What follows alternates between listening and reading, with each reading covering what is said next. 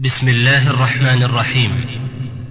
أيها الأحبة يسر إخوانكم في مؤسسة صوت القدس الإسلامية لعنيته أن يقدموا لكم هذه المادة.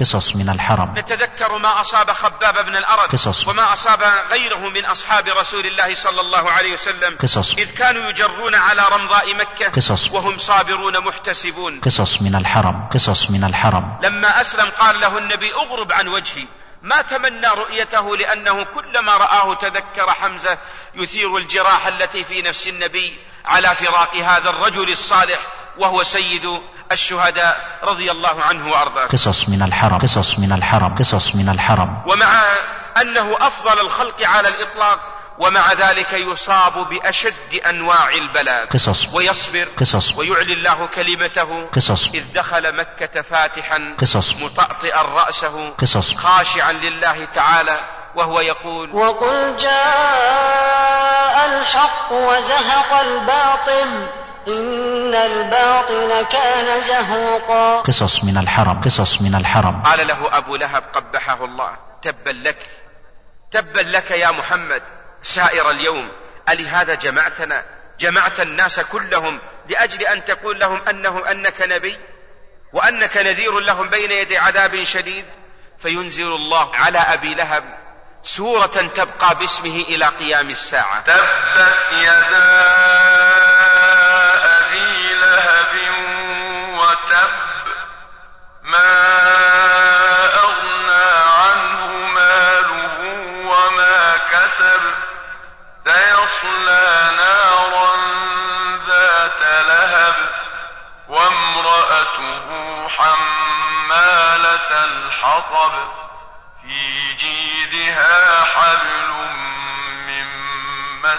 نحفظها ونتذكر شخصية هذا الرجل.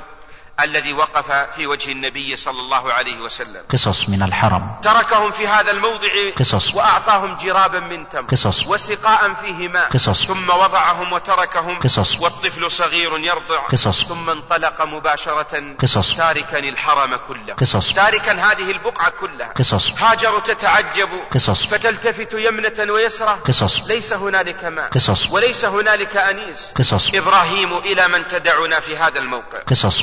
تناديه فما يرد الصوت قصص. وما يجيبها بإجابة. قصص. تلحق به إبراهيم. قصص. إلى من تضعنا في هذا المكان. قصص. وهي امرأة ضعيفة. قصص. ومعها طفل رضيع يحتاج إلى عناية ورعاية. قصص. ومن يكون لهم في هذا المكان؟ قصص. تناديه وتتبعه. قصص من الحرم. وفي آخر الأمر تقول له يا إبراهيم آه الله أمرك بهذا الشيء؟ قال إبراهيم عليه الصلاة والسلام أن نعم قالت إذا الله لن يضيعنا في هذا المكان. ربنا إني أسكنت من ذريتي بواد غير ذي زرع عند بيتك المحرم. ربنا ليقيموا الصلاة فاجعل أفئدة من الناس تهوي إليهم. قصص من الحرم. قال إبراهيم عليه الصلاة والسلام لما أمره الله بالتأذين كما ذكرت كتب السير يا رب إني إن أؤذن فمن يسمع أذاني فإنه شخص واحد. ويؤذن في مكة فمن يسمع أهل الطائف وجدة وغيره. قال الله له أنت أذن وعلي البلاغ. فأذن إبراهيم بالحج فسمع كل مسلم على وجه الأرض كلهم.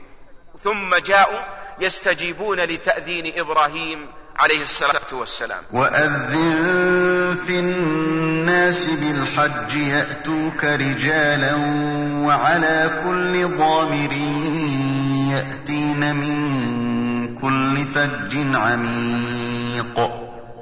ليشهدوا منافع لهم ويذكروا اسم الله في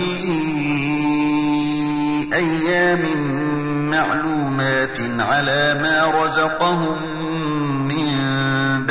بهيمة الأنعام فكلوا منها فكلوا منها وأطعموا البائس الفقير. ثم ليقضوا تفثهم وليوفوا نذورهم وليطوفوا بالبيت العتيق. فمنذ عمر إبراهيم هذا البيت وأسسه على هذه القواعد فالناس يفدون إلى بيت الله الحرام إلى قيام الساعة. والناس يتوجهون إلى هذا الموقع العظيم. الله أكبر الله أكبر.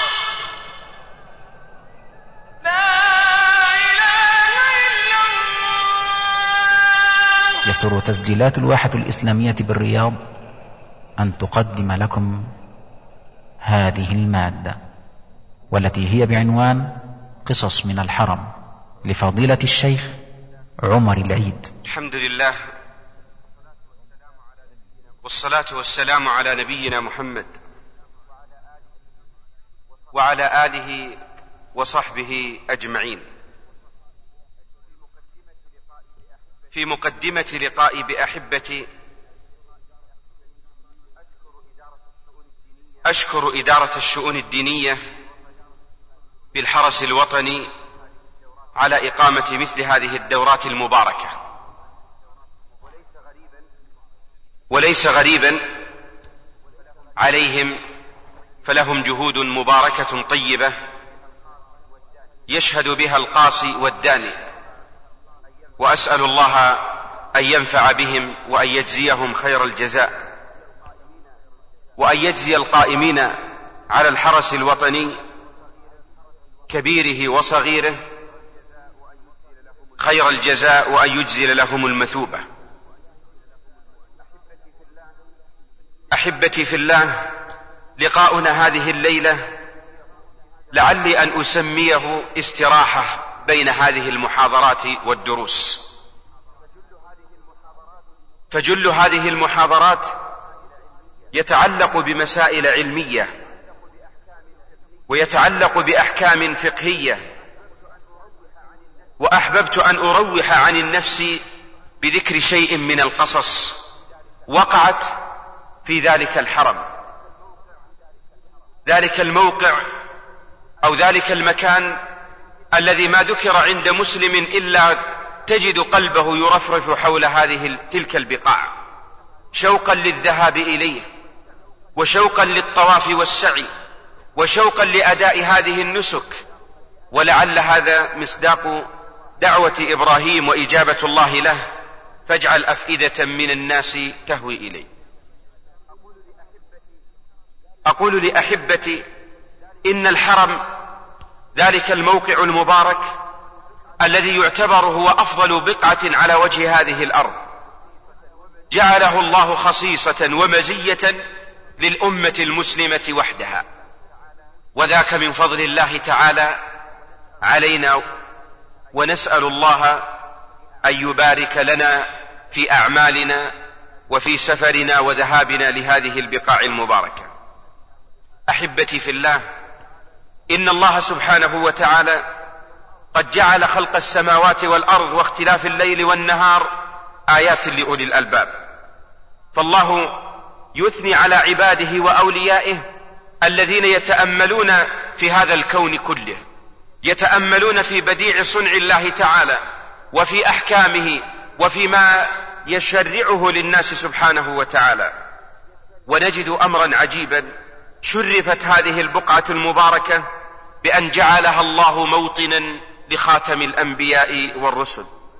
بل جعلها موطنا لمنبع رسالة محمد صلى الله عليه وسلم ولمطلع ذلك النور تلك الدعوة التي انطلق إليها انطلقت ووصلت أقاصي الدنيا شرقها وغربها انطلقت من الحرم ومن هذه البقعة المباركة. جعلها الله قبلة للناس. ما تصح صلاة عبد امرئ مسلم أبدا حتى يتوجه إلى تلك الكعبة. نتوجه إليها بأجسادنا كما أن قلوبنا تتوجه لتلك البقعة تتمنى أن لو مكثت وقتا طويلا عاشت داخل هذا الموقع العظيم المبارك. وسبحان الله ذلك فضل الله يؤتيه من يشاء والله ذو الفضل العظيم. ففضل الله هذه البقعة على سائر البقاع كلها. والله هو الحاكم لا راد لقضائه ولا معقب لحكمه ويختص من خلقه ما يشاء. فضلت هذه البقعة على سائر البقاع كلها. مع أنها ليس بها زروع ولا أنهار تجري من تحتها ولا كثرة كنوز ولا ذهب ولا فضه تؤخذ من جبالها وغيره. بقعة جرداء ولكن جعلت هي أفضل البقاع وكأننا نستوحي منها أن الوافد إلى بيت الله الحرام يفد لا يرغب في شيء من الدنيا ليحصله وإنما همه الأجر والثواب والامتثال لشرع الله تعالى.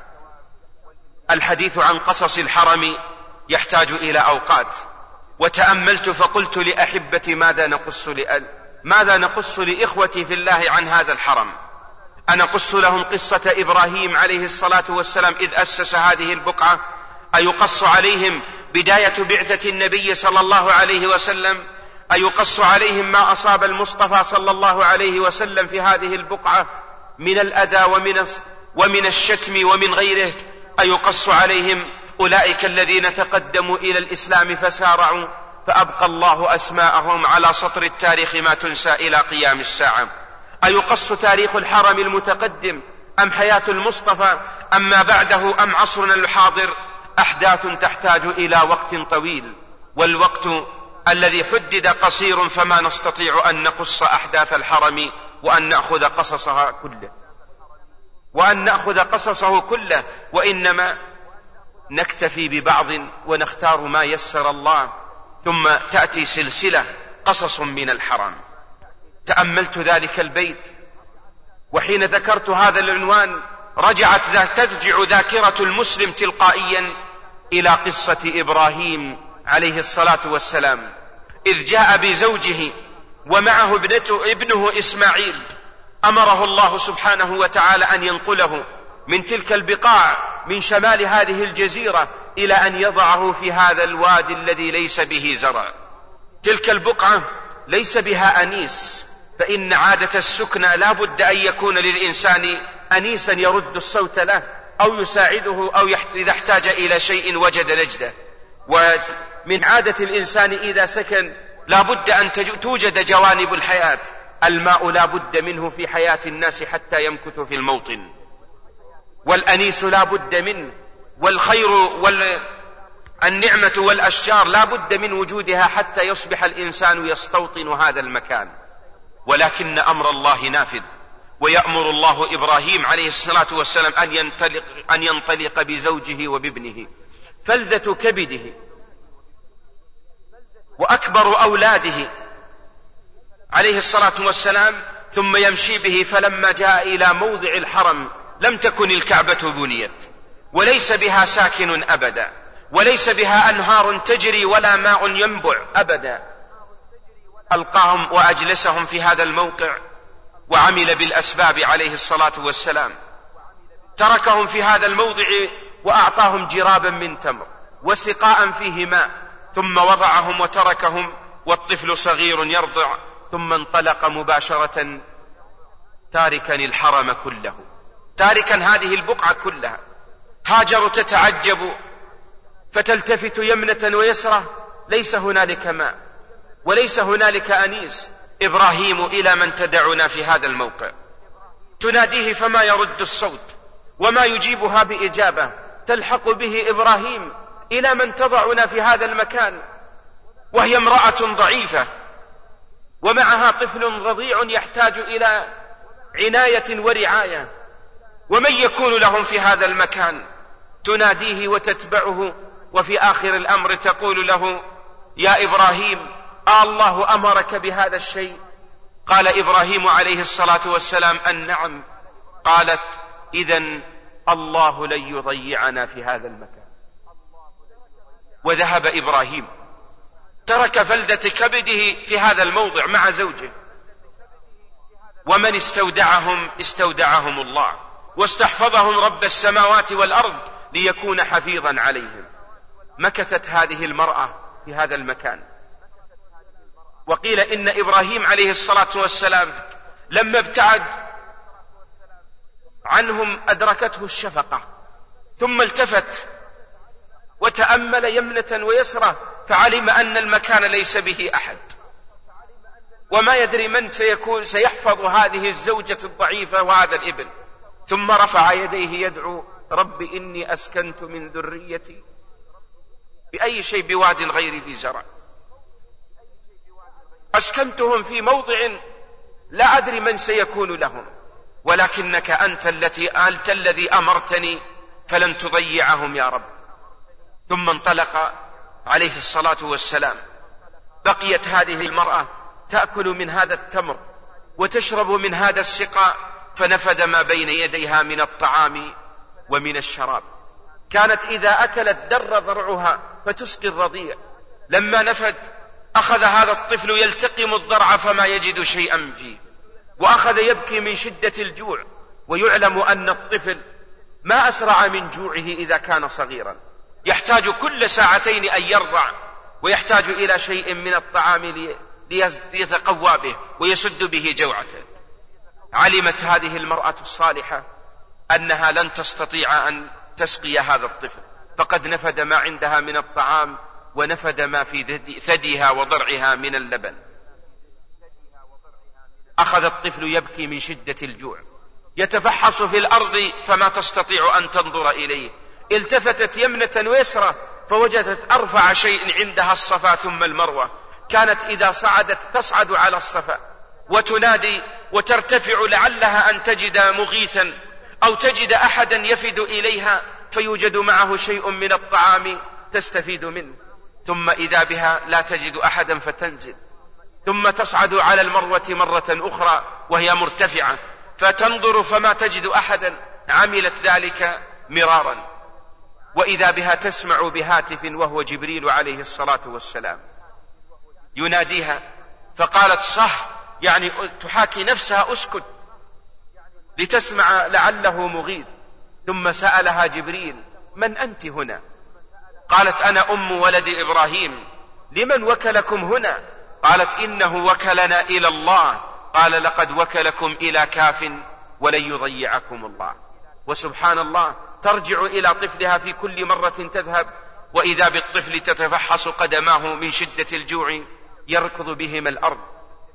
وفي آخر مرة في الشوط السابع كانت النتيجة بعدها إذا بها تجد الماء ينبع من تحت قدمي ابنها الع... هذا الماء المبارك ماء زمزم. رأت الماء ففرحت أشد الفرح وتدركها شفقة الرحمة.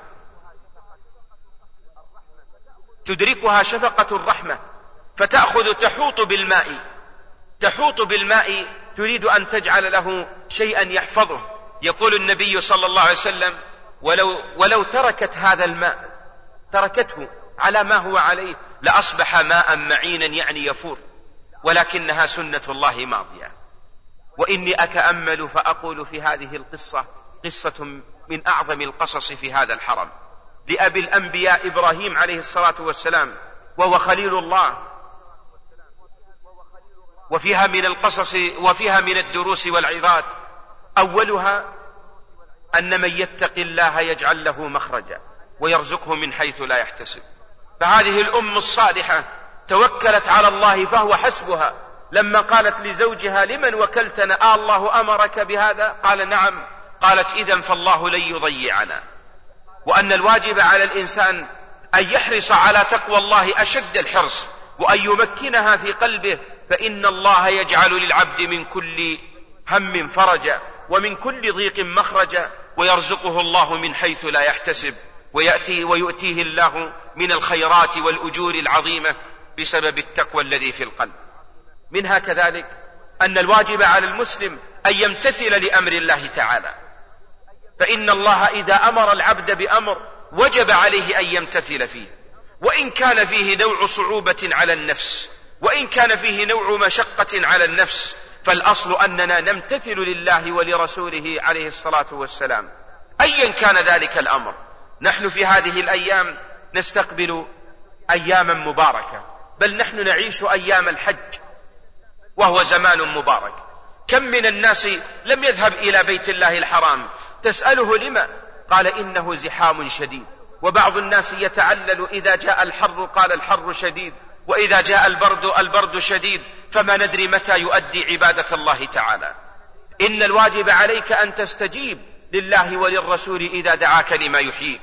إن الحياة الحقيقية هي في امتثال شرع الله تعالى والالتزام به. أمر الله نبيه إبراهيم أن ينطلق بزوجه وبابنه. ما اعترض أبدا وما قال شيئا. بل امتثل لأمر الله تعالى. أمره أن يضعهم في هذا الموقع الذي ليس به أحد. استجاب لله تعالى وما وجد في نفسه شيء من الحرج. عمل ونفذ.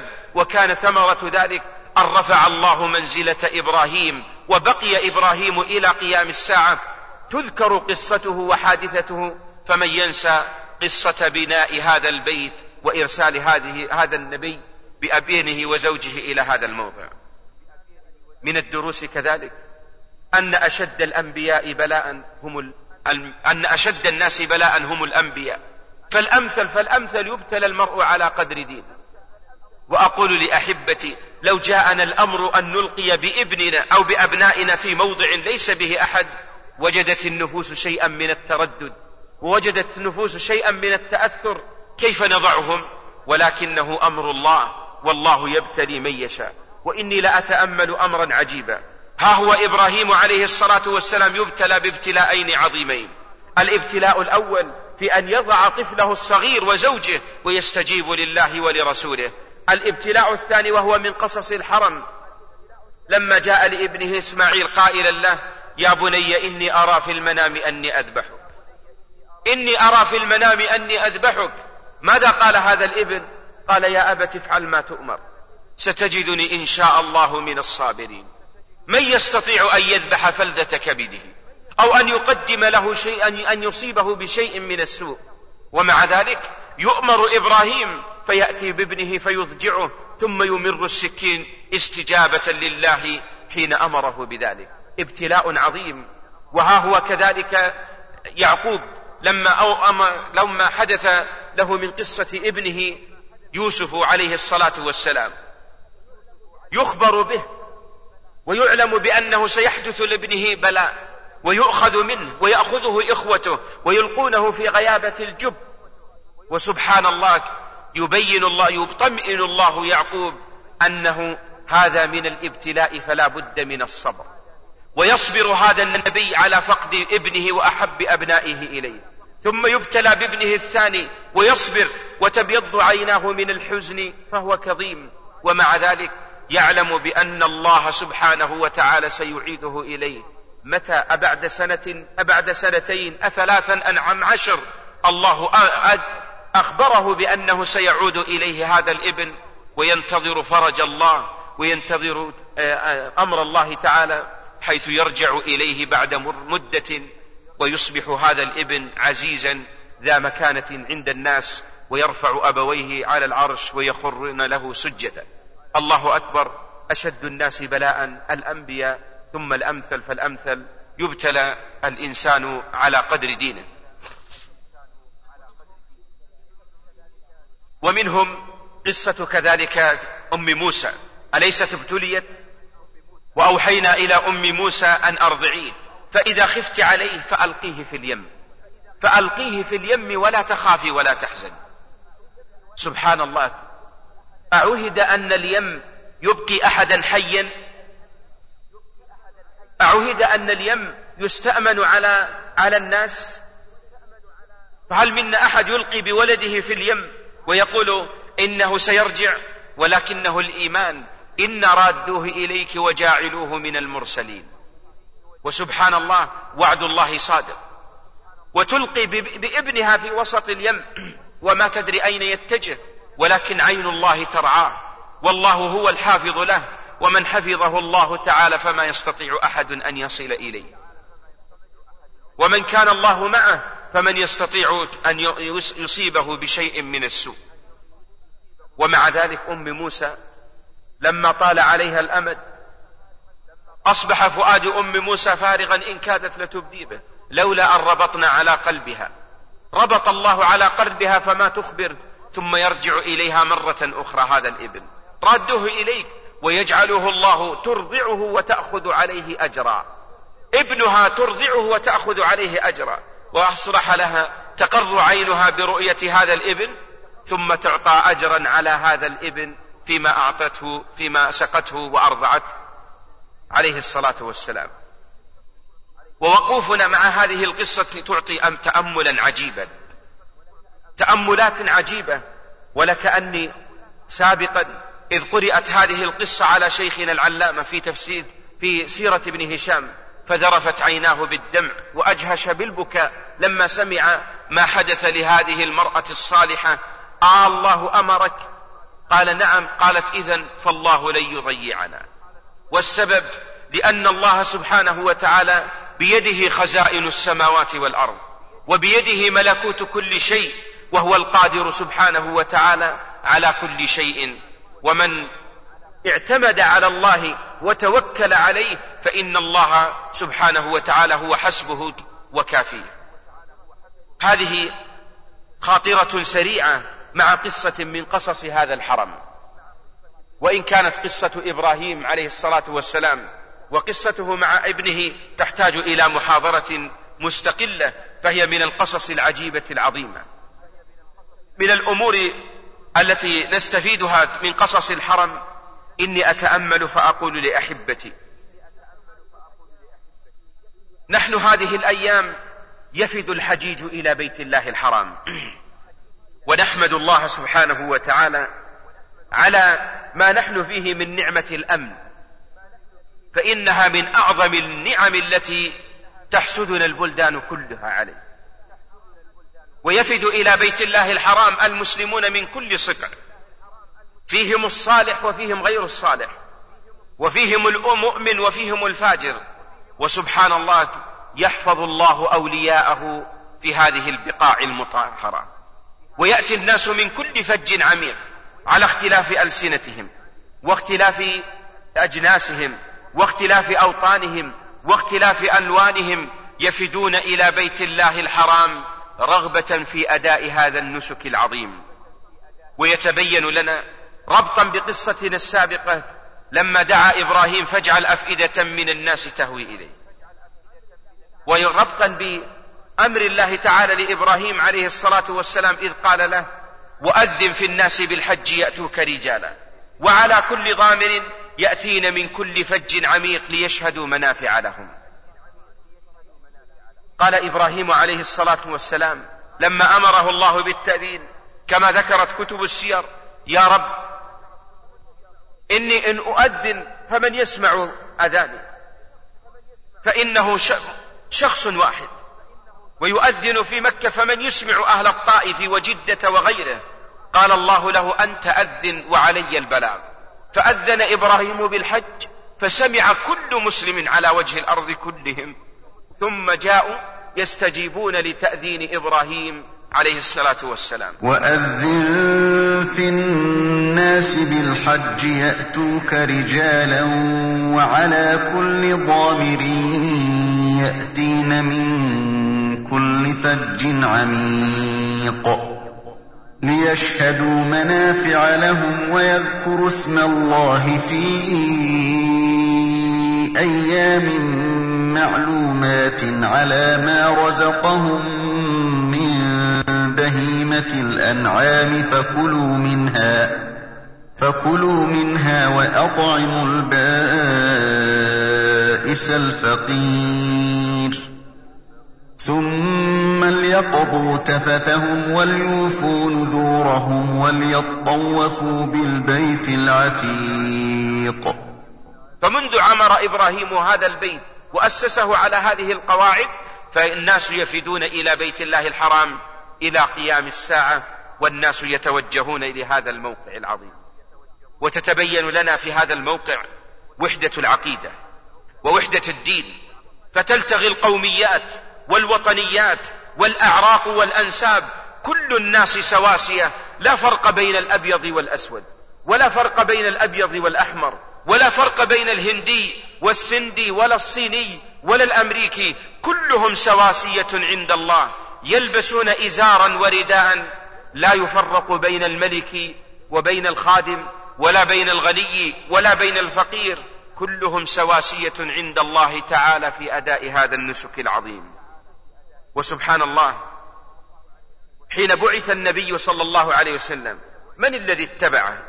اتبعه عدد عظيم من الصحابة واتبعه أبو بكر الصديق وخديجة وعلي وعثمان والزبير واتبعه بلال وصهيب وسلمان وغيرهم من الصحابة رضي الله عنهم وأرضاهم. اتبعوا هذا الدين وتمسكوا فيه. تمسكوا في هذا بهذا الدين تمسكا حقيقيا.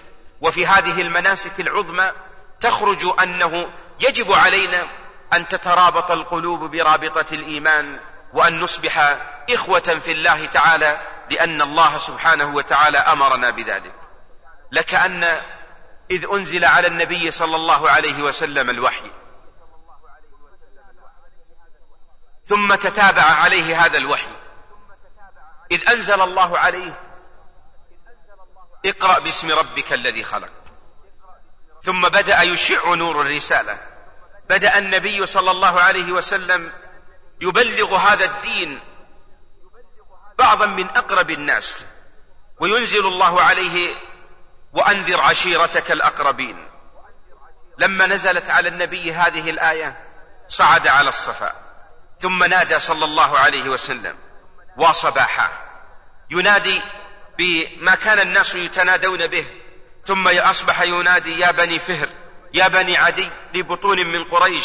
حتى إذا اجتمعوا إليه صلى الله عليه وسلم فجعل الذي لم يستطع أن يأتي إلى النبي صلى الله عليه وسلم بشغل وغيره جعل يبعث أحدا يسمع فما سيقول لهم محمد صلى الله عليه وسلم. فإذا بأبي لهب كان في مقدمتهم ومعه قريش قال النبي لهم صلى الله عليه وسلم أرأيتم لو أخبرتكم أن خيلا قدمت عليكم بالوادي تريد من هذا الوادي تريد أن تغير عليكم أكنتم مصدقية فيما أقول؟ قالوا يا محمد ما جربنا عليك كذبا أصلا ولو أخبرتنا لصدقناك. قال فإني لكم نذير بين يدي عذاب شديد. قال له أبو لهب قبحه الله تبا لك تبا لك يا محمد سائر اليوم. ألهذا جمعتنا جمعت الناس كلهم لأجل أن تقول لهم أنه أنك نبي وأنك نذير لهم بين يدي عذاب شديد. فينزل الله على أبي لهب سورة تبقى باسمه إلى قيام الساعة. تبت يدا أبي لهب وتب ما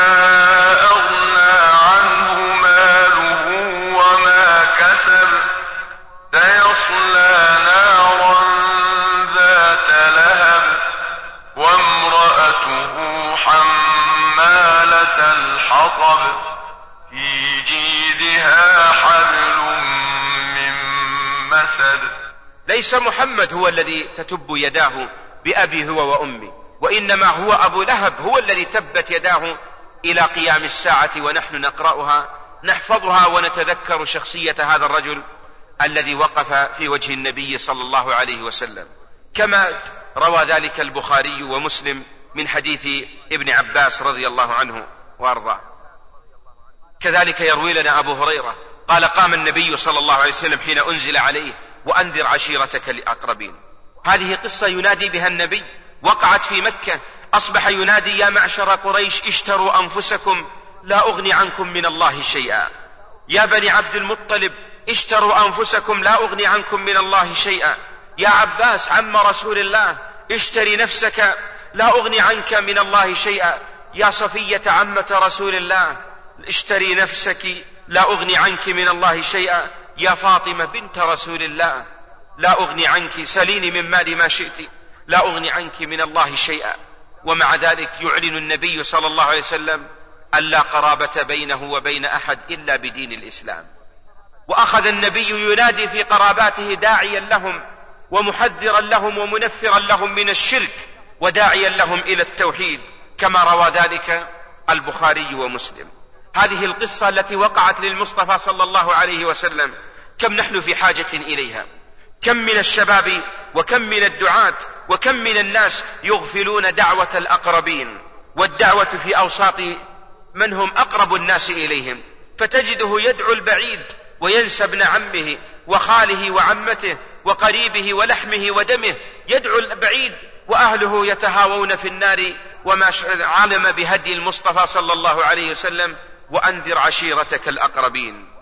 ونحن في حاجة أحبتي في الله أن نحرص على القرابات بزياراتهم وبمناصحتهم وبالاشتراك معه في مجامعهم وأفراحهم وأحزانهم. فإذا جاء يوم العيد انطلقت أسلم عليهم وأشاركهم في أفراحهم. وإذا حصل لهم حزن ومصيبة انطلقت إليهم مواسيا مواسيا لهم وجابرا لكسرهم.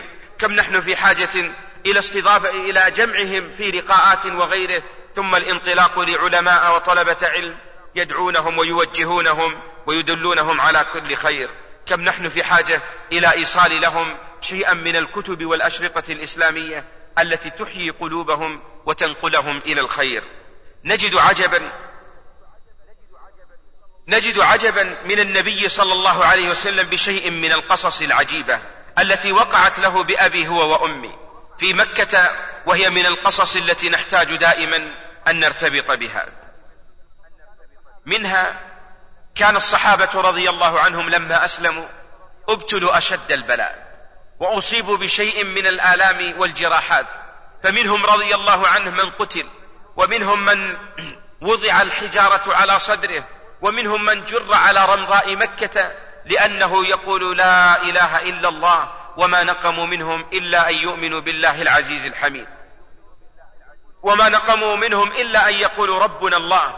وهذه ليست ربنا الله لأنه هو ديننا وهو الذي أمرنا به النبي صلى الله عليه وسلم أن نلتزم به وأن نسير على ضوئه. يحدثنا خباب بن الأرت رضي الله عنه وأرضاه. يقول شكونا إلى رسول الله صلى الله عليه وسلم. وهو متوسد ببردته في ظل الكعبة بأبي هو وأمي. قالوا جئنا له للرسول وقد أصابتنا الجراح وأذينا من المشركين. نضرب ليل نهار ونكوى بالنار ونعذب لأننا نقول ربنا الله. جئنا لرسول الله نطلب منه أن يدعو لنا فقلنا له يا رسول الله ألا تستنصر لنا؟ ألا تدعو لنا الله أن يكشف ما نحن فيه؟ فجلس النبي صلى الله عليه وسلم بعد أن كان متوسدا. فقال النبي صلى الله عليه وسلم قد كان من قبلكم يؤخذ الرجل منهم يؤخذ الرجل منهم فيحفر له في الأرض فيدفن نصفه فيؤتى بالمنشار على مفرق رأسه ثم ينشر نصفين فيسقط شقاه ما يصده ذلك عن دينه أبدا. يقال له أترجع عن دينك أم نقتلك؟ يقول لن أرجع عن ديني ولو لحظة واحدة فأنا على الإيمان والصلاح والتقوى. وسأموت على ذلك فافعلوا ما شئتم. يوضع المنشار على مفرق رأسه فيشق نصفين ومع ذلك يموت على لا إله إلا الله. ثم يذكر النبي صلى الله عليه وسلم عن حال أناس آخرين. منهم من يحفر له الحفر ثم يؤتى بأمشاط الحديد. أمشاط من الحديد رؤوسها كالأبر تمسح على ظهره فيخرج لحم ما بين اللحم والعظم يرى عظام ظهره ويقال له أترجع عن دينك فيقول لا وما يصده ذلك عن دينه. ثم يعطينا النبي صلى الله عليه وسلم تلك البشرى العظيمة والله وهو الصادق وإن لم يحلف. والله ليتمن الله هذا الأمر. حتى يسير الراكب من صنعاء إلى حضرموت لا يخاف إلا الله والذئب على غنمه ولكنكم تستعجلون. ولكنكم تستعجلون. وصدق رسول الله صلى الله عليه وسلم كم نحن في عجلة من هذا الأمر. وهذا الحديث قد رواه الإمام البخاري. إن رسول الله صلى الله عليه وسلم إذ يبين لنا هذا في هذا في هذه القصة ليعطينا دروسا متعددة. أنه يجب أن نعلم أن لا بد من الصبر وإن الصبر معه الفرج. وإنه الصبر معه الفرج فما كما قال الله تعالى إن مع العسر يسرا إن مع العسر يسرا وأنه يعطينا أن هذا الدين يحتاج إلى شيء من التضحيات في هذا الطريق. قد ضحى من سابق ومن سبق من الأمم بأنفسهم وأموالهم في سبيل إعلاء كلمة الله تعالى. فذكر لنا النبي صلى الله عليه وسلم عن الأمم السابقة ينشر نصفين ويمشط بأمشاط الحديد وربما بعضهم ألقي في النار ومع ذلك ما يصده ذلك عن دينه أبدا. بل هو مستمر ثابت على هذا الدين. ويجب أن نعلم أن الاستعجال هو آفة عظيمة من الآفات التي ربما صدت الإنسان عن الاستمرار والثبات على هذا الدين. وسبحان الله ها هو نبينا صلى الله عليه وسلم. إني أتذكره وأتذكر بعضا من القصص التي وقعت فيه. وأقول سبحان ربي مع عظم منزلته عند الله ومع أنه أفضل الخلق على الإطلاق ومع ذلك يصاب بأشد أنواع البلاء ويصبر ويعلي الله كلمته إذ دخل مكة فاتحا مطأطئا رأسه خاشعا لله تعالى وهو يقول وقل جاء الحق وزهق الباطل إن الباطل كان زهوقا. بأبي هو وأمي إني أتذكر قصته إذ جاء عقبة بن أبي معيط كما ثبتت كما ثبتت في الصحيح كان كفار قريش جلوسا عند الكعبة فقام الشقي أبو جهل قبحه الله. قال إن محمد إذا سجد لا يرفع رأسه. إن محمد إذا سجد لا يرفع رأسه. فمن يأتي بسلا جزور آل فلان فإنها قد ولدت البارحة وسلاها موجود في مكان كذا فقام عقبة بن أبي معيط وجاء به. هذا السلا تعلمون قذارته. وما فيه من ال... يستقشر يقشعر جلد الإنسان أن يشاهده فضلا عن أن يمسه بيده فضلا على أن يوضع عن ظهر على ظهره. ويأتي به عقبة بن أبي معيط يمشي به والنبي ساجد يمجد ربه ويعظمه. سبحان ربي الأعلى سبحان ربي الأعلى. ثم يأتي به فيلقيه على ظهره الشريف. والنبي من صرف ولم فتل من صلاته. وكفار قريش يتضاحكون لما يشاهدون من هذا المنظر الذي تتقزز منه النفوس. وينتهي النبي من صلاته. والنبي ساجد. جاءت فاطمة الصديقة رضي الله عنها وأرضاها. تلك المرأة الصالحة سيدة نساء أهل الجنة جاءت وهي صغيرة لما رأت سل الجزور اقشعر جلدها لما نظرت تزيله عن ظهر أبيها ثم تدعو على هؤلاء القوم الذين وضعوا هذا هذا الأمر القبيح. وسبحان الله سبحان الله يقوم النبي من صلاته وبعد ذلك يدعو عليهم. وسبحان الله يقول ابن مسعود ووالله كلهم الذين دعا عليهم النبي قتلوا يوم بدر وألقاهم النبي جثثا نتنا في القليب جزاء لما فعلوا بنبينا صلى الله عليه وسلم. نقول للأحبة أنحن كرسول الله أصبنا بشيء من هذه الأمور؟ لا وربي. إن النبي صلى الله عليه وسلم أصيب بشيء من البلاء. أحدنا لو قال له شخص دعا قال له شخص بأنك مثلا مطوع أو موسوس أو غيره أو جاء بأنك رجعي أو غيره ضاقت علينا الأرض بما رحبت. ها هو نبي الله يوضع على ظهره الجزور ويصبر ويحتسب الأجر وينصره الله في آخر الأمر ويعلي كلمته وينشر دينه. فلك الحمد إذ جعلت بعد الصبر فرجا ولك الحمد إذ جعلت نتاج الصبر هو النصر والظفر لأوليائك. لكأني أتأمل قصة أخرى من قصص الحرم. إذ قدم ذلك الرجل من نجد وكان سيدا مطاعا وهو ضمام رضي الله عنه وأرضاه. يقول قدمت مشركا وجئت إلى مكة معتمرا. قال وكنت أعالج من الجنون. عنده رقى وأدعية يقولها فيشفى المجنون بإذن الله عنده. يعمل هذا الرجل. يقول لما قدمت إلى مكة جئت معتمرا تآمرت عليه قريش. تآمرت عليه قريش فقالوا انطلقوا إليه نخشى أن يتأثر بمحمد وأن يعمل أن يقبل دينه. فلما جئت إلى مكة قيل لي إن هناك مجنون. مجنون لنا ما وجد شخصا غريبا إلا جاء فعرض عليه ما يدعيه يقول تأثرت بدعايتهم. ولما قدمت إلى مكة وطفت ما كان لي أن آتي إلى أحد من المجانين. لو أخبرنا الآن أن في المسجد مثلا هذا الرجل مجنون هل أحد منا سيجلس إليه؟ يتبسم له يسأل عن حاله يخاطبه يطلب منه حاجة؟ لا ولا نحتاج أبدا منه لأنه فاقد العقل فما نستفيد منه. وربما يكون الإنسان عنده ابن لجاره مجنون تمضي لنا سنوات ما سلمنا عليه وما كلمناه لأنه لا حاجة لنا إليه. يقول ضماد فتأثرت في بكلامهم. بقيت في مكة أياما. بقيت في مكة أياما. ما كان في نفسي أن آتي إلى هذا الرجل الذي هو محمد. ثم قلت في نفسي إني أعالج المجانين. فلأذهب لمجنون قريش. أرقيه فإن شفي على يدي كان لي فضل على قريش ومنقبة أنني شفيت مجنونهم. وإن لم يشفى على يدي فليس بأول مجنون أشاهده وأجلس معه. ينقل انطلقت أبحث عن مجنون قريش وإذا بي وجدته, وجدته قريبا من الكعبة. ثم جلست إليه. أنت إذا أردت أن تعرف جنون الإنسان أو قوة عقله أو ضعفه تستطيع عن حركات تعرف مجنون أو لا؟ فإذا كان ليس متزن الحركات تعرف أنه مجنون. وبكلامه ولسانه. كان النبي صلى الله عليه وسلم جالسا. فقال يا محمد جاءه ذمام قال له يا محمد أسمعني من كلامك. ماذا تقول ذكرت كتب السير أن الرسول سارع إليه وقال أنت أسمعني من كلامك. ما عندك من كلام. ضماد ماذا عنده؟ عنده أشعار العرب في الجاهلية.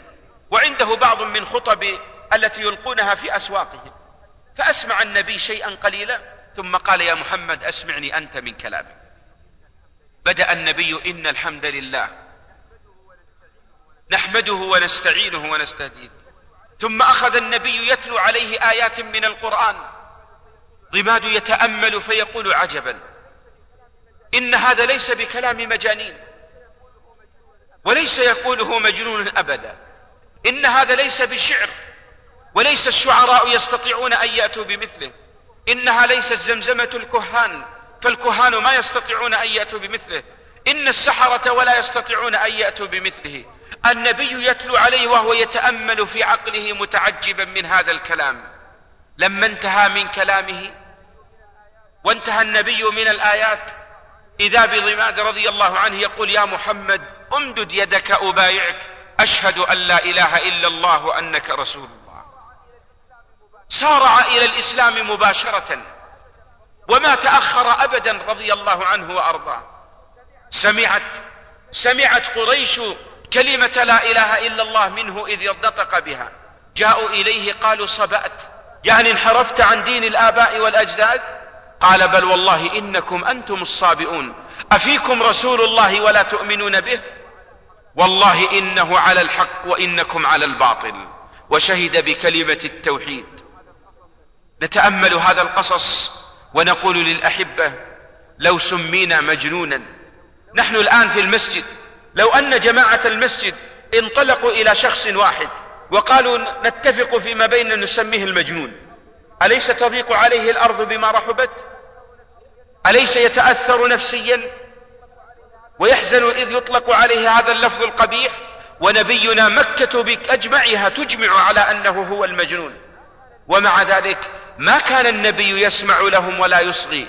يستمر يبلغ دين الله تعالى. وحريص على الالتزام به. كم من الناس في عصرنا إذا أعفى لحيته سخر الناس منه. وإذا تركها طويلة موفرة كنبينا محمد صلى الله عليه وسلم نظر الناس له نوعا استنقاص وازدراء. نقول رويدك إنك على هدي المصطفى فلقد كان محمد يقال له ويقال له أشد مما قيل لك ومع ذلك استمر حتى رزقه الله الظفر ورزقه الله صلى الله عليه وسلم النصر والتمكين. من الأمور التي حدثت مع النبي صلى الله عليه وسلم. في هذه المواقع العظيمة قصص كقصة ضباد رضي الله عنه وأرضاه وهي قصة الطفيل. ابن عامر الدوسي. كان سيدا للأوس وكان في جنوب هذه الجزيرة المباركة. يقول قدمت مكة قدمت مكة وكنت متعجبا إذ قدمت إليها. لما قدمت قالوا إن لدينا رجلا ساحرا لا يسمع أحد كلامه إلا تأثر بمقاله. ثم يقول رضي الله عنه لما دخلت مكة معتمرا أرغب في العمرة ما كان حالي. تأثرت بدعايتهم وما قالوا لي. وكانت النتيجة بعد ذلك رضي الله عنه وأرضاه. يقول كنت أطوف بالبيت فأضع في أذني القطن مخافة أن أتأثر بسحره. وجلست في مكة أيام إذا أردت أن أطوف أوضعت في أذني قطن مخافة أن أسمع من محمد ومن خطابه وكلامه. ثم قال تأملت في نفسي فقلت إني سيدا في قومي مطاعا. وإني عاقلا فاهما فمن يستطيع أن يضلني؟ ويمكن أن أسمع فلعل عنده شيء من الحق. يقول فأزلت القطن ثم جلست لمحمد صلى الله عليه وسلم. وما كانت النتيجة؟ يقول لما جلست للنبي صلى الله عليه وسلم سمعت من مقاله أسلمت منذ جلسة الأولى فآمنت أن لا إله إلا الله وأن محمدا رسول الله. أسلم مباشرة انطلق رضي الله عنه وأرضاه. إلى قومه داعيا إلى الله تعالى يبلغهم دين الله تعالى. وكانت النتيجة امرا عجيبا. أخذ يدعوهم فرجع بعد مدة وإذا بقومه لم يقبلوا منه. جاء للرسول صلى الله عليه وسلم قائلا يا رسول الله إن قومي عصوني فادعوا الله أن يهلكهم. ادعوا الله أن يهلكهم فإنهم لم يقبلوا دينك. يقول رفع النبي أكفه ليدعو. قال الطفيل فقلت في نفسي الآن تهلك دوس إذا دعا عليها محمد صلى الله عليه وسلم. وإذا بالنبي بأبي هو وأمي يدعو لهم اللهم اهد دوس وأتني بهم. ما دعا عليهم. يقول الطفيل فلما رجعت إليهم أدعوهم ما بقي بيت إلا وقد وجد فيه من دخل لدين الله تعالى. ويعطينا منهج النبي صلى الله عليه وسلم. هو المنهج للدعاة كلهم. أن الواجب علينا متى رأينا أهل المعاصي؟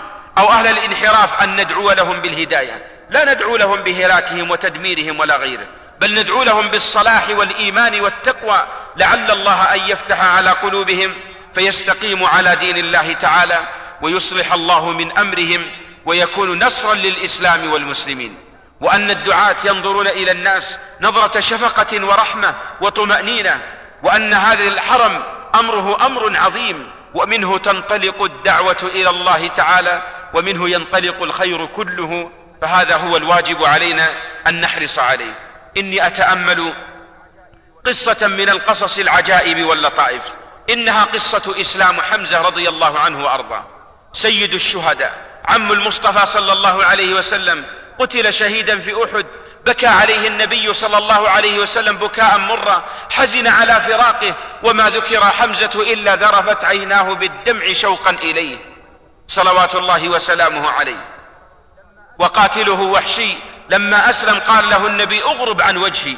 ما تمنى رؤيته لأنه كلما رآه تذكر حمزة يثير الجراح التي في نفس النبي على فراق هذا هذا الرجل الصالح وهو سيد الشهداء رضي الله عنه وأرضاه.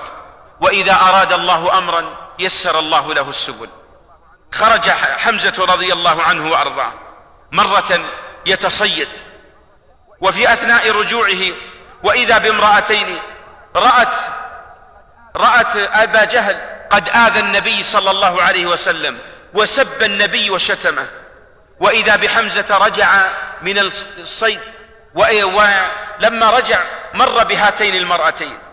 فقالت إحداهما للأخرى تحدث لو علم هذا الرجل ما فعل أبو جهل بابن أخيه وما آذاه لما, لما كان له أن يمشي فرحا بصيده وغيره. فسأل حمزة ماذا حدث فأخبراه بالخبر. فأخبراه بالخبر حيث قالوا له إن أبا جهل عمل وعمل وشتم ابن أخيك وسبه. أخذته الحمية ولم يكن مسلما. ثم انطلق ومعه عدة سلاحه سلاح الصيد وقيسه قوسه معه. ثم جاء إلى مجمع قريش. ثم قال لهم يا أبا جهل أنت قلت لابن أخي كذا؟ فأخذ به قوسه وشج ضرب أبا جهل على رأسه وشجه. فقامت قريش أرادوا أن يدافعوا عن أبي جهل فقال دعوه فقد, فقد دعوه فلا تنصروني فإني قد أخذت من ابن أخيه ما أخذت منه. فقال له يا أبا, يا أبا حمزة لما تفعل هذا الفعل؟ قال إني على دين محمد واتبعته ولم يكن أسلم قالها حمية جاهلية.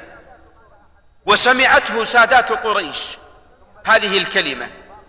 ثم لما انطلق ضاقت عليه الأرض بما رحبت. كيف يقول هذه الكلمة؟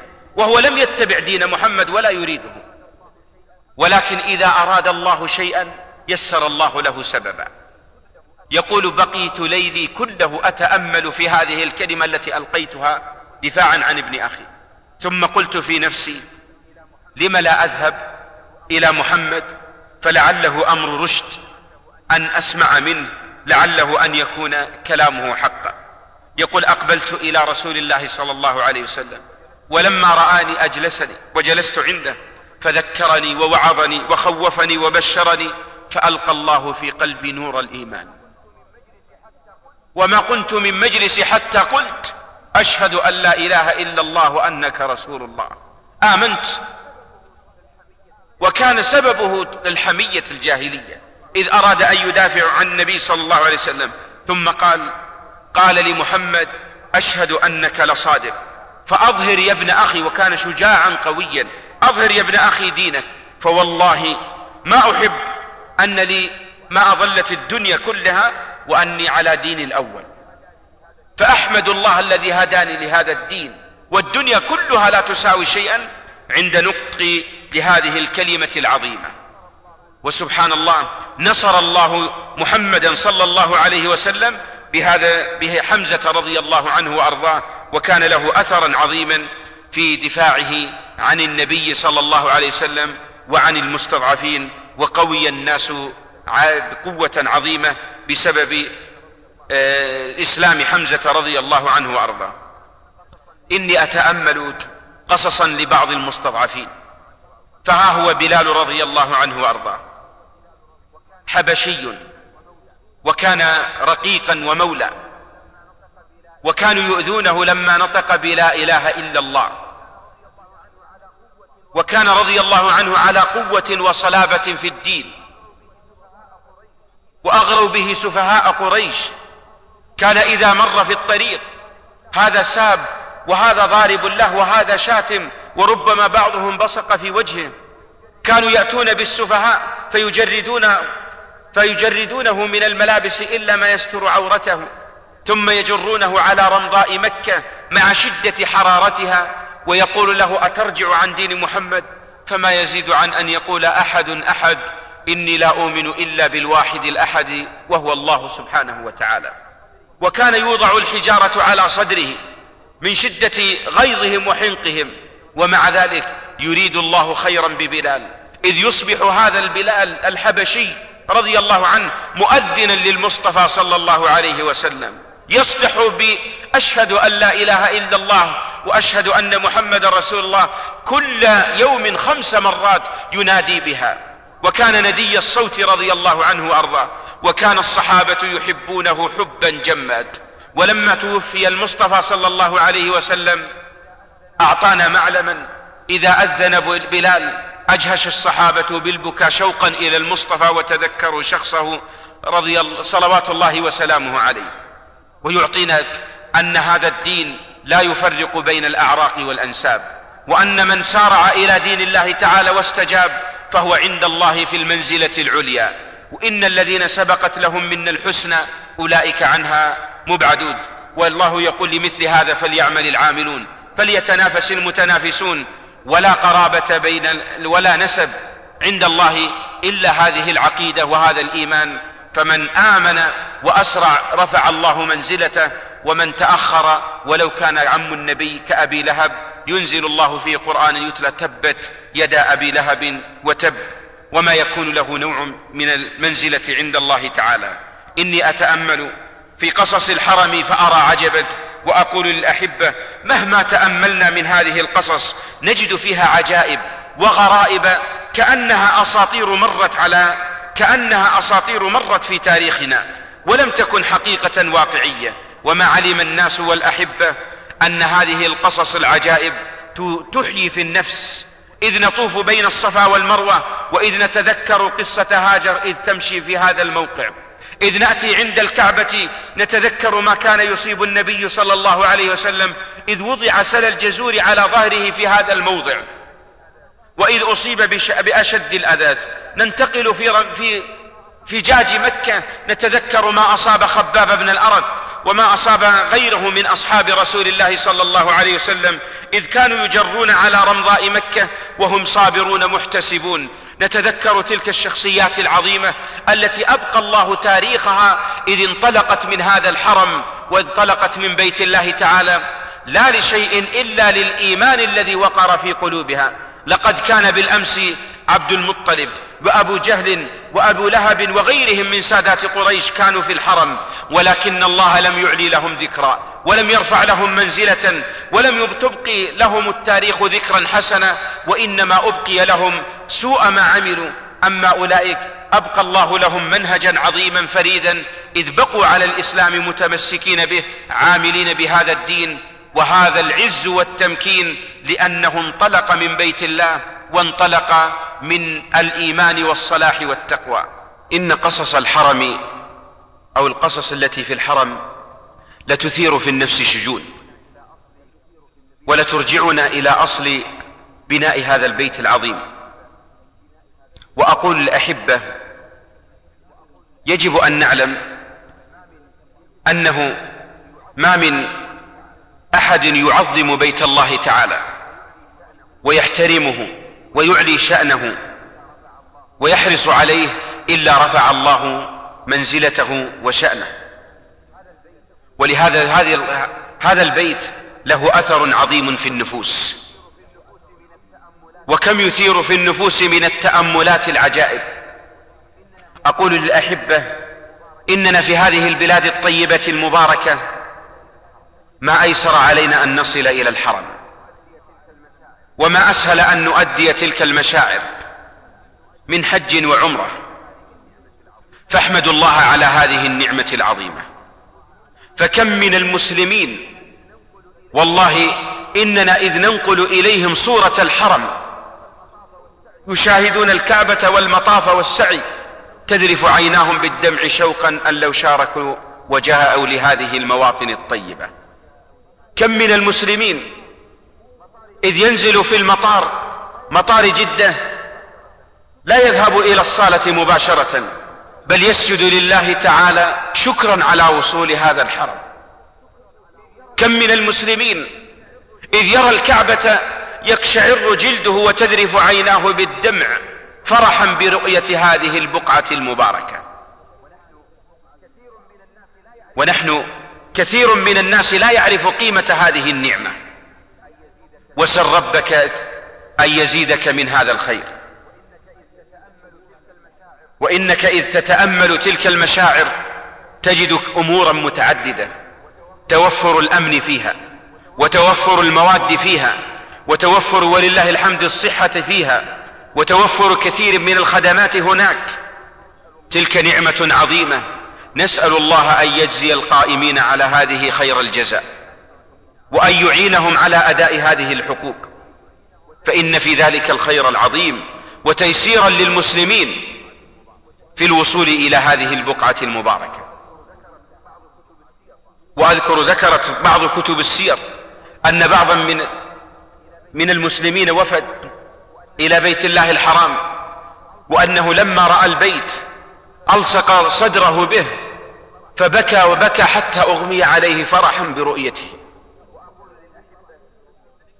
وأقول للأحبة إن كثيرا من المسلمين الآن قد بلغت أعمارهم الستين والسبعين والثمانين بودهم أن يبذلوا حياتهم كلها لأجل أن يصلوا إلى هذه البقعة فما يستطيعون.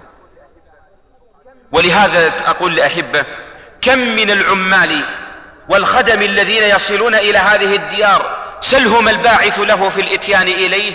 قال إني لم آت لأجل خدمة وإنما جئت لأجل أن أحج بيت الله وأعتمر. أريد هذه العبادة التي قد لا تتحقق لي يوما من الأيام. وأنت أخي المسلم يسر الله لك هذا الأمر. فاحمد الله عليه وسل ربك أن يثبتك على طريق الصلاح والإيمان والتقوى. وهذه والله نعمة عظيمة. إني أتأمل قبل سنوات ما كان حال هذه الجزيرة من قبل. كانت في حال فزع, فزع ورعب وكانت في حال قلة زاد ومعيشة. وبعد أن وحدت هذه الجزيرة حدث لها هذا الخير العظيم. وهذا الفضل الكبير. ونحن نثني على الله سبحانه وتعالى إذ يسر هذه الأمور وهيأها. ووفرها في هذه الأزمنة المباركة الطيبة. ونسأل الله أن يديم علينا نعمه ظاهرة وباطنة وأن لا يغير عنا ما نحن فيه وأن يبارك لنا فيما أعطاه وأن يجزي القائمين خير الجزاء وأن يعينهم على كل خير ينفع الإسلام والمسلمين. والحديث عن قصص الحرم يطول بنا أحبتي في الله. وكم نحن في حاجة إلى أن تؤخذ هذه القصص عصورا عصورا. قصص من الحرم في عهد الرسول قصص من الحرم في عهد الصحابة قصص من الحرم في العهد الأموي قصص من الحرم في عهدنا المعاصر فإنها أحداث وأحداث تثير في النفس أمورا وعجائب. وأقول الأحبة من اللطائف تأملت سؤالا هنا وهو من قصص الحرم. ذكر أحد أحبتي لو حدثتنا عن قضية بئر زمزم وما فيها من المعجزات. من عهد إبراهيم إلى الآن وهي تنبع. وهذا من فضل الله تعالى ومن نعمته. وإني أتأمل إذ قال النبي صلى الله عليه وسلم في ماء زمزم أنه طعام طعم وشفاء سقم وكم من الناس استشفوا بماء زمزم فشفاهم الله. وحدث لهم من الخير. تأملت قصة ذكرتها إحدى الجرائد. امرأة مغربية أصيبت بالسرطان. ونحن نعلم شفانا الله وإياكم وإخواننا المسلمين من هذا المرض الخبيث. من أصيب به فإنه من أندر الناس يشفى. ولما أصيبت به ذهبت إلى الحرم. تقول مكثت في الحرم ثلاثة أشهر. أشرب من ماء زمزم وأدعو الله. وسبحان الله ذهبت لأحلل فكأني ما أصبت بمرض أبدا. فهذا زمزم جعله الله ماء مباركا. وماء فيه مزية وخصيصة وهو أفضل المياه على الإطلاق. وأتأمل قصة إسلام أبي ذر وهي طويلة رضي الله عنه وأرضاه وهي في الصحيح. لما قدم يريد أن يتعرف على محمد وكان محمد صلى الله عليه وسلم محاصرا ما يستطيع أن يتكلم ولا أن يؤدي العبادة أمام الناس. وما يستطيع أحدا أن يأتي إلى محمد صلى الله عليه وسلم ليسأله عن الدين. ومن أتى إليه جلد وضرب. يقول رضي الله عنه بقيت مستخفيا في مكة. ووالله ما ليس لي طعام أحمله معي. وما عندي نقود أشتري منه. وما سألت أحدا عن محمد مخافة أن أضرب. يقول مكثت في مكة أربعين يوما ليس لي طعام إلا زمزم فقط. ما ليس عندي شيء إلا زمزم. يقول رضي الله عنه فتكسرت عكن بطني سمن رضي الله عنه وخرج له بطن وليس له زاد إلا زمزم. مما يدل على أن زمزم طعام طعم. وهذا يدل على أن هذا الماء مبارك. والحديث عن هذه القصص قد يطول ندع جزءا من الوقت للأسئلة نجيب عليها إجابة سريعة. أسأل الله بأسمائه الحسنى وصفاته العلى. أن يرزقنا وإياكم الذهاب إلى بيت الله الحرام. وأن يتقبل حجنا وسعينا وعمرتنا. وأن يوفقنا للعمل الصالح الذي يرضيه عنا. اللهم إنا نسألك أن تعز الإسلام والمسلمين.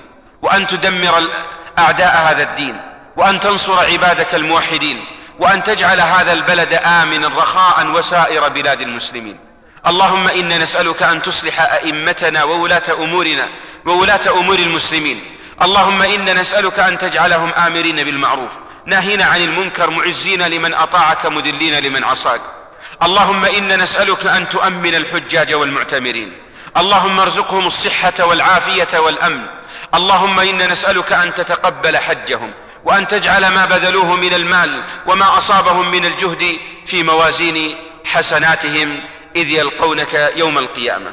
اللهم إنا نسألك أن توفقنا لكل ما تحبه وترضاه ونصلي ونسلم على نبينا محمد وعلى آله وصحبه. شكر الله لشيخنا حفظه الله على ما قال وجعلني وإياكم ممن يستمعون القول فيتبعون أحسنه. ونستأذن فضيلة الشيخ ببعض الأسئلة التي نسأل المولى جل وعلا أن ينفعنا بها. هذا السائل يقول بعد السلام عليكم ورحمة الله وبركاته.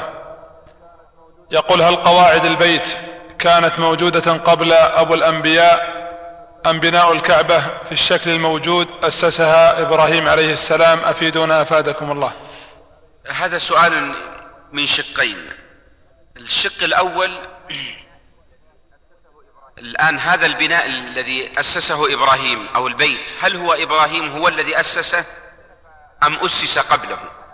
اختلف أهل السير على أقوال فمنهم من قال أن أنه بنته الملائكة قبل خلق آدم ومنهم من قال أن الذي بناه إبراهيم آدم عليه الصلاة والسلام ومنهم من قال أن الذي بناه إبراهيم عليه الصلاة والسلام.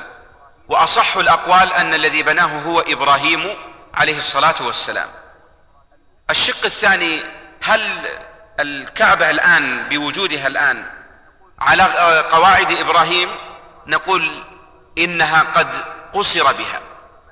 والأصل ما يسمى الآن حجر إسماعيل قريبا من ستة أو سبعة أذرع هي من الكعبة. فمن أراد أن يصلي داخل الكعبة فليصلي في حجر إبراهيم في الجزء الملاصق حجر إسماعيل في الجزء الملاصق للجدار هذا وذكر النبي صلى الله عليه وسلم أنه قال لعائشة رضي الله عنه لولا أن قومك حدثاء عهد بكفر لهدمت الكعبة ولجعلتها على قواعد, قواعد إبراهيم. وذكر النبي صلى الله عليه وسلم أنه ترك ذلك لمصلحة كان يراها لأنهم حدثاء عهد بكفر. وبناها على قواعد إبراهيم. قالوا الزبير عبد الله بن الزبير رضي الله عنه وأرضاه. وذكر النبي صلى الله عليه وسلم أنه لما لم تبنى على قواعد إبراهيم؟ أن قريش أحدثت قصرت بها النفقة أولا فلم تستطع البنيان لقلة المال فقصرت به. الأمر الثاني أن من ما وضعوه رفع باب الكعبة. فأرادت قريش ألا تدخل أحدا إلا بمعرفتها هي وإلا الأصل قال النبي صلى الله عليه وسلم ولجعلت لها بابين على الأرض مساوية باب يدخل معه وباب يخرج معه والآن هي على ما بنيت من قبل وبناها عبد الله بن الزبير على قواعد إبراهيم وهدمها الحجاج وأرجعها إلى إلى ما كان عليه أو بأمر من عبد الملك بن مروان إلى ما كانت عليه قبل لما توفي النبي صلى الله عليه وسلم. ثابكم الله هذا السائل يقول هل كانت هاجر أمة مملوكة أم كانت ابنة لفرعون؟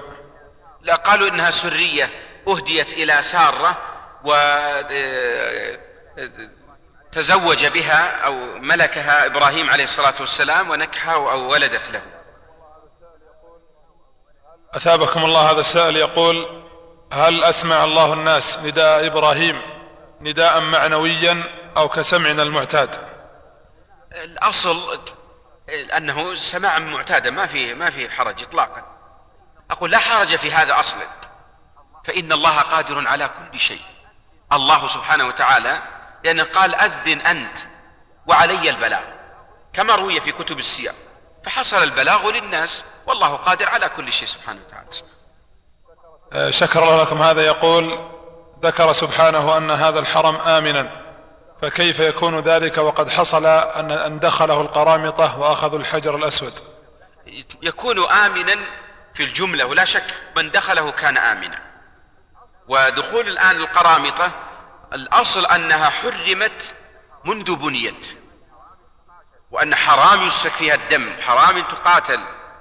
ولهذا جعل لها حصانات عجيبة صيدها ما ينفر وشجرها لا يكسر ولا يعضد أبدا. هذا صيانة وتعتبر آمن بقعة في الدنيا كلها هي الحرم لكن كون يحدث فيه شيئا معينا كطارئ ما يؤثر على أصل الأمن فيه. ويكون من فعل ذلك فإنه عاص لله ولرسوله. أبرهة لما جاء أراد أن يخل بهذا الأمن. ولهذا أثنى الله على قر... يعني امتن الله على قريش لما قال وآمنهم من خوف. وأصبح الناس ينظرون إذا دخلوا الحرم له قاعدة عند العرب في في الجاهلية أنهم أم منطقة أمن ما يستطيع أحد يتعرض لأحد. حتى أن الرجل في الجاهلية يرى قاتل أبي في الحرم فما يستطيع أن يتعرض له بشيء. مع أنهم من أجهل يعني عندهم جاهلية ونعرة الجاهلية تؤثر في النفوس ومع ذلك يرون أن الحرم قداسة. فوجود القرامطة وفعلهم هذا ما يؤثر على قضية وجود الأمن فيه أصلا وإنما هذا يعتبر كشيء عرضي حدث فيه ولا الأصل أنه آمن بقعة على وجه الأرض. أثابكم الله هذا يقول كيف تربى موسى عليه السلام بعد انتهاء مدة الرضاعة؟ وكيف كان يحادث قومه وقد كان يتحدث بغير لهجتهم؟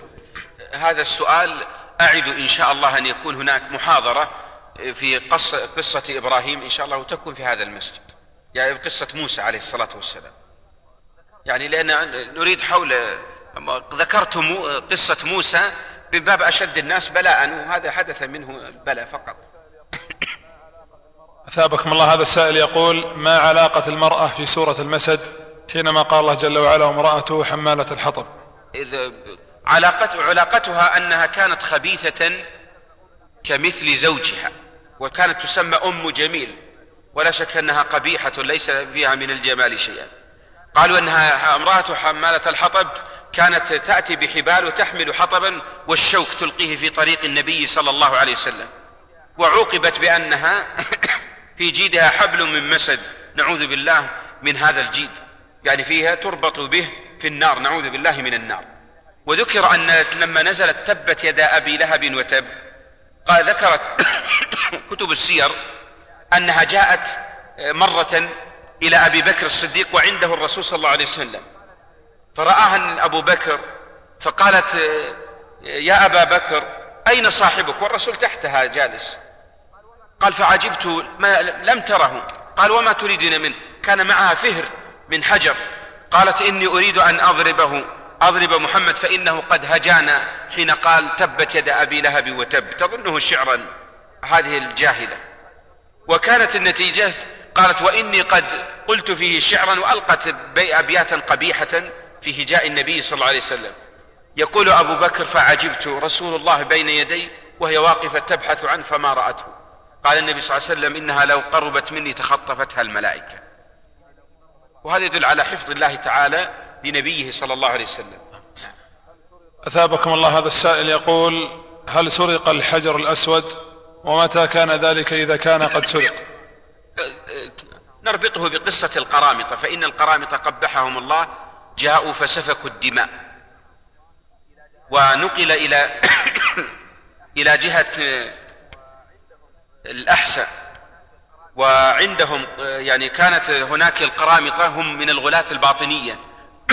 ومكث عندهم الحجر قيل 22 سنة عندهم. وورد سؤال رأيته الخرقي رحمه الله يقول في مختصره فإذا حاذ الحجر قبله إن وجد. وكان قالوا إن الخرقي رحمه الله حج تلك السنة ولم يكن الحجر موجود. فكان الناس آه، ما يعملون شيء ما في تقبيل للحجر واستلام له لأنه غير موجود. وكانوا يشيرون إليه إشارة. ثم بعد ذلك أرجع ولله الحمد بعد أن كتب هؤلاء ودفع لهم أموالا فأرجعوا قالوا لما حملوه حملوه هذا الحجر يعني حجر عظيم.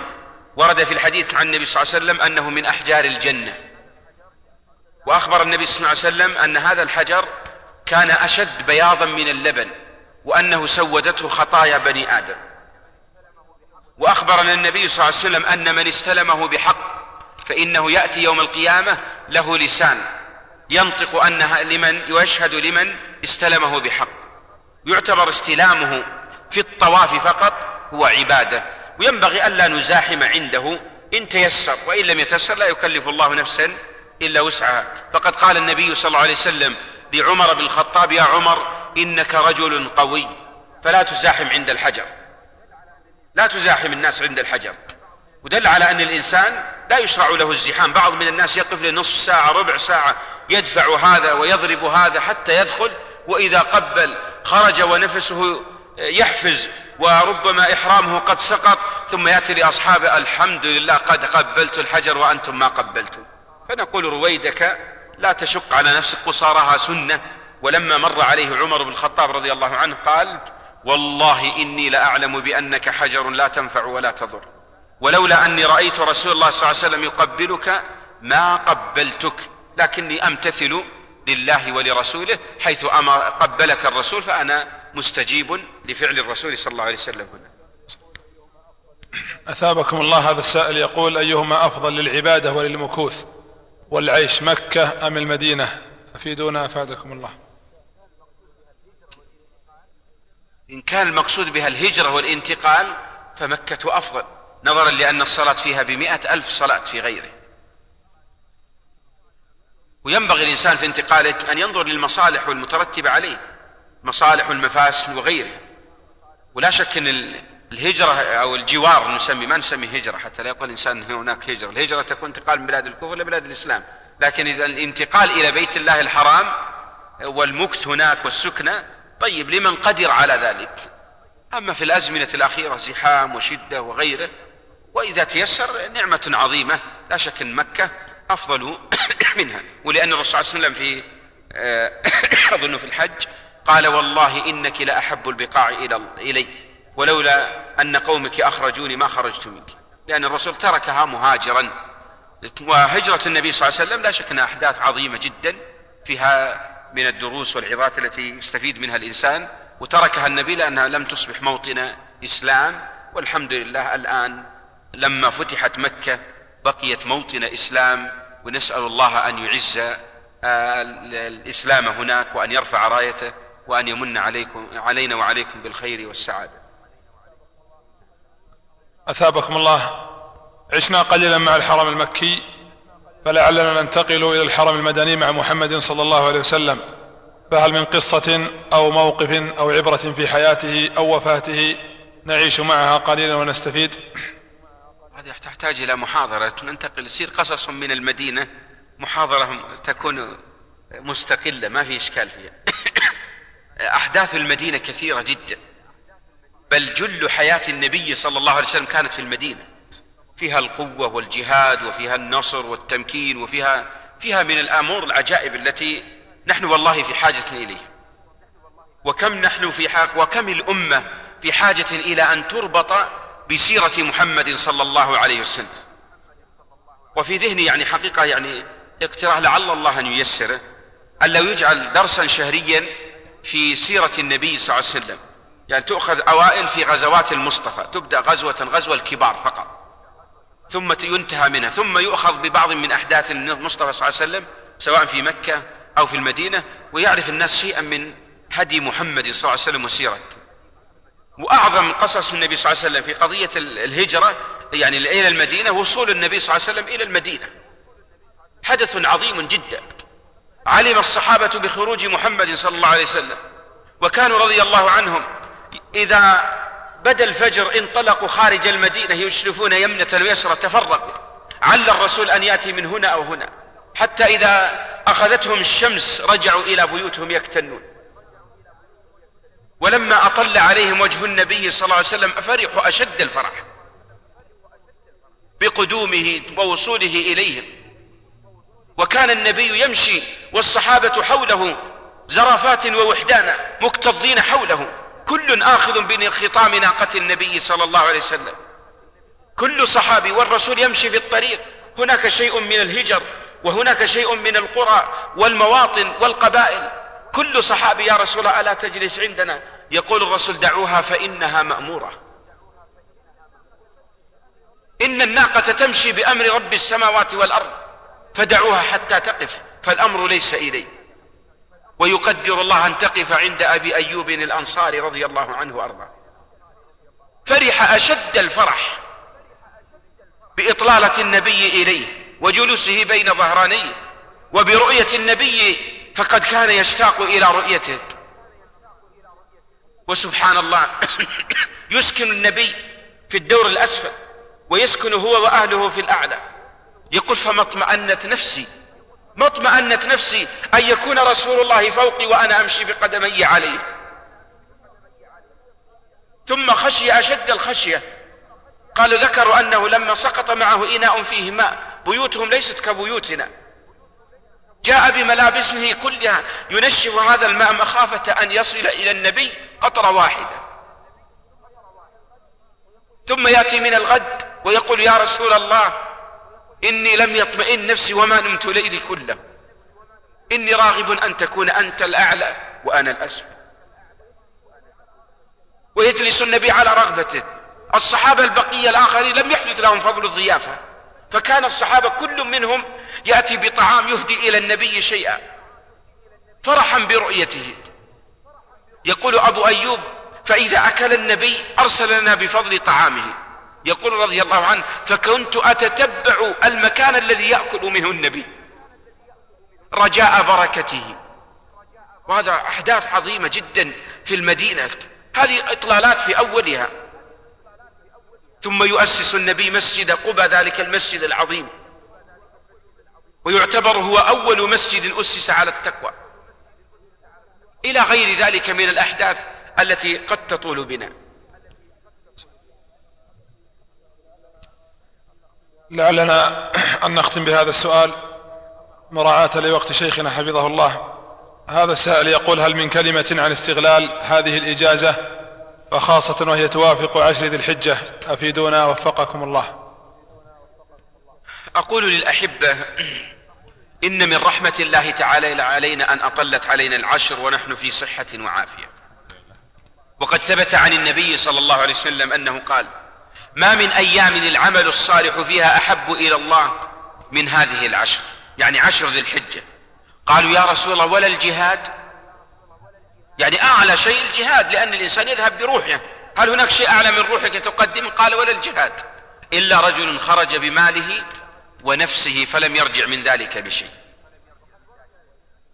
وقد وردت عن, عن هذه العشر أنه ينبغي استغلالها بالأعمال الصالحة عامة. ومن أفضل الأعمال الصالحة صيامها.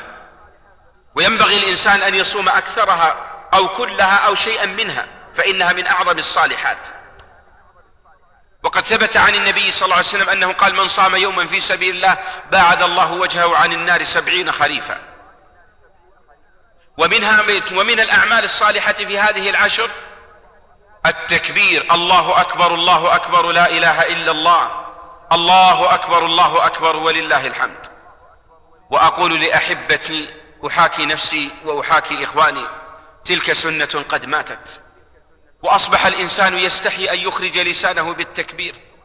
وربما الإنسان يمشي في الطريق فيكبر أو في عمله فيكبر أو في السوق فيكبر فينظر الناس له شزرا لعله منافق أو مرائي يريد أن يخرج عمله.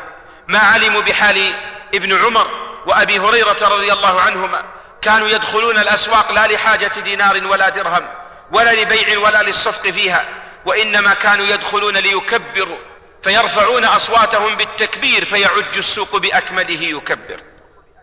الآن أصبح إذا سمع التكبير نظر الناس إليه شزرا وقالوا إنه منافق يخرج عمله للناس وما ينبغي التكبير. تلك سنة شعارها ظاهر الله أكبر الله أكبر لا إله إلا الله. الله أكبر الله أكبر ولله الحمد. ومنها كثرة قراءة القرآن فإنه من الأعمال الصالحة في هذا في هذه العشر وفي غيرها ولكنه يتأكد. منها كثرة ذكر الله تعالى بأنواع الذكر كله ومنها كذلك كثرة قيام الليل فإنها من الأعمال الصالحة ومنها أعظمها الحج فإنه في أيام العشر من أعظم الأعمال الصالحة. وكم من الناس يقولون قد حججنا خمسا فتكفينا ويبقى الإنسان يحرم نفسه الأجر. والرسول يقول حجوا قبل أن لا تحجوا. تابعوا بين الحج والعمرة فإنهما ينفيان الذنوب كما ينفي الكير خبث الحديد. لنا في رسول الله أسوة حسنة صلوات الله وسلامه عليه فليس المقصود المباهات والتفاخر بها. إنما إن كانت وصايا وجب إنفاذها وإلا الأصل أن كل أهل بيت أن يضحوا عن أنفسهم. فإذا كنت في بيت تضحي واحدة وولدك في بيت مستقل يضحي واحدة ولدك الآخر في بيت مستقل يضحي واحدة ها هي سنة النبي صلى الله عليه وسلم ينبغي أن نحرص عليها.